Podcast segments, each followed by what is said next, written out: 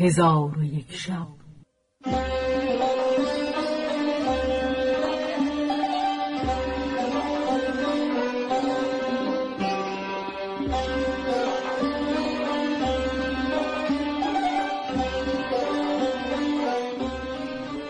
داستانهایی برآمده از ژرفای تاریخ و تمدن و فرهنگ مشرق زمین.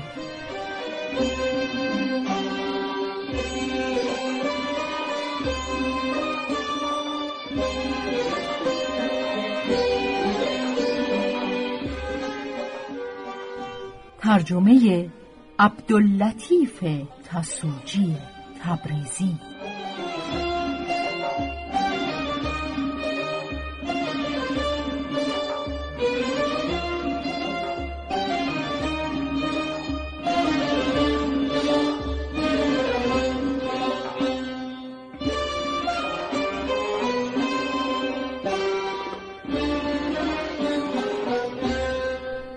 چون شب هفتاد و دوم برآمد.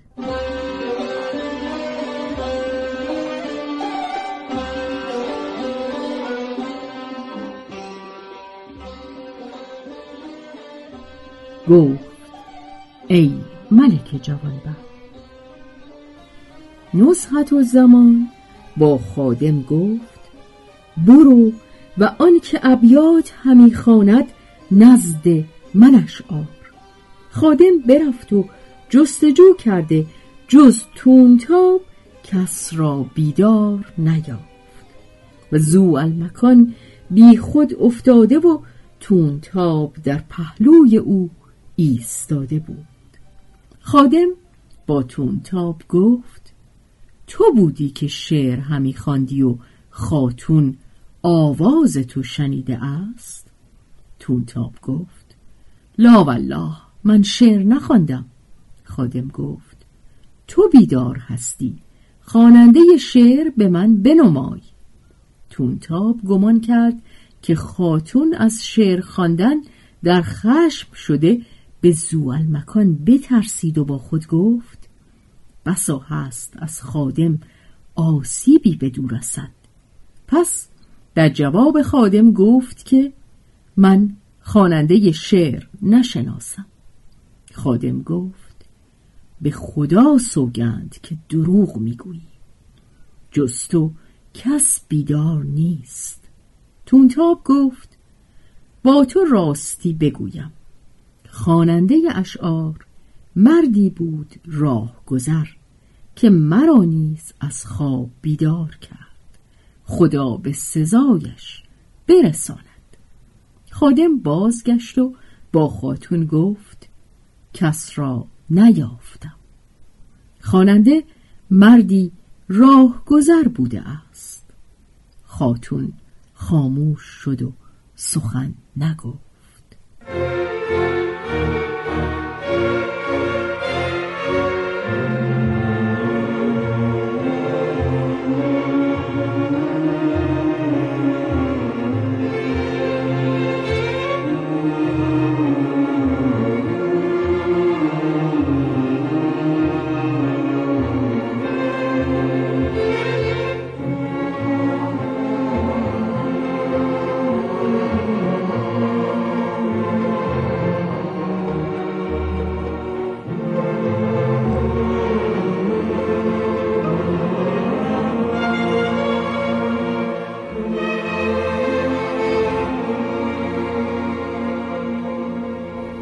پس از آن زوالمکان به هوش آمد دید که ماه به میان آسمان رسیده و نسیم سهرگاه همی وزد.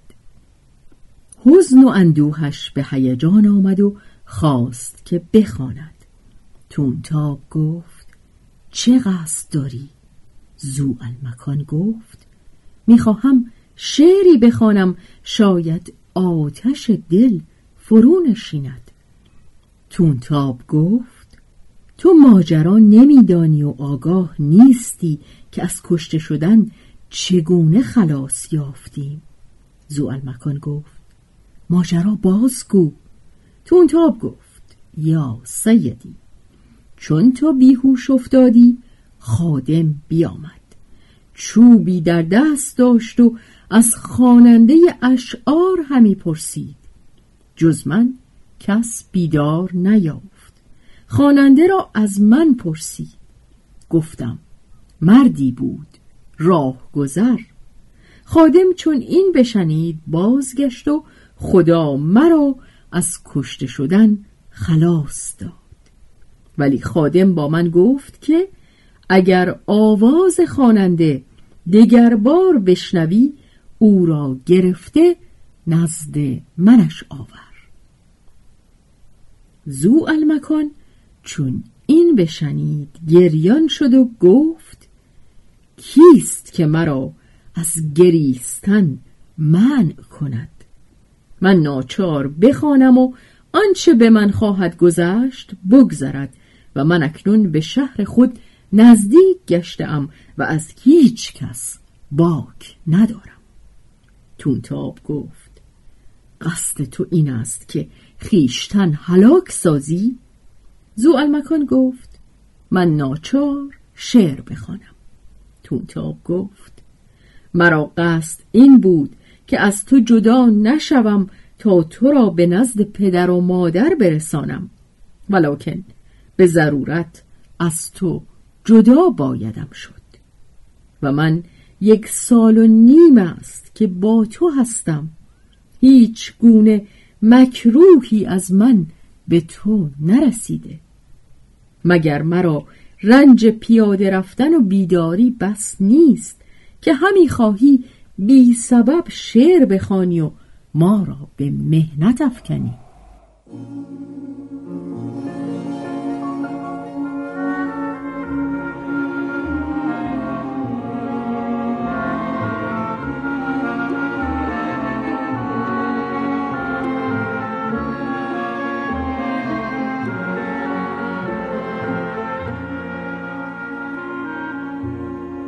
زو المکان گفت من از حالتی که دارم باز نگردم.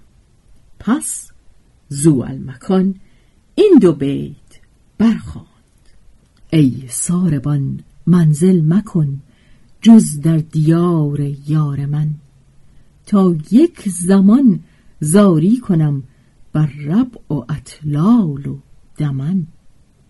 رب از دلم پرخون کنم خاک دمن گلگون کنم. اطلال را جیهون کنم از آب چشم خیشتن پس از آن این شعر نیز بخواند. خوانده باشی که فرقت لیلی چه به مجنون ناتوان کرده است. فرقت نصحت زمان بالله که به زو المکان همان کرده است. چون شعر به انجام رسانید سه بار فریاد زد و بیهوش بیفتاد. تونتا برخواسته او را بپوشاند. چون نسخت و زمان آواز او و ابیاتی را که نام نصحت و زمان و برادرش زو المکان در آنها بود بشنید گریان شد و بانگ بر خادم زد و با او گفت آنی که شعر خواند به اینجا نزدیک است به خدا سوگند که اگر او را نیاوری حاجب را بیدار سازم تا تو را عقوبت کند و از در خیشتن براند. ولی تو این یکصد دینار بگیر و خواننده شعر را با خوشی پیش من بیاور و مرنجانش. اگر او از آمدن مزایقه کند این بدره هزار دیناری به او بده و اگر باز مزایقه کند مکان و صنعت و شهر او را بشناس و به زودی پیش من آ چون قصه به دینجا رسید بامداد شد و شهرزاد لب از داستان فرو بست.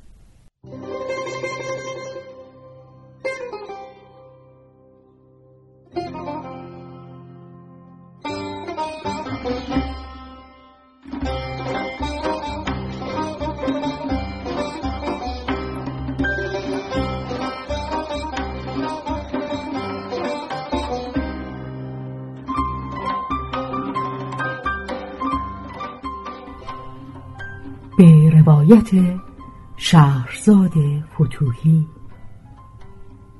تنظیم از مجتبا میرسمیعی.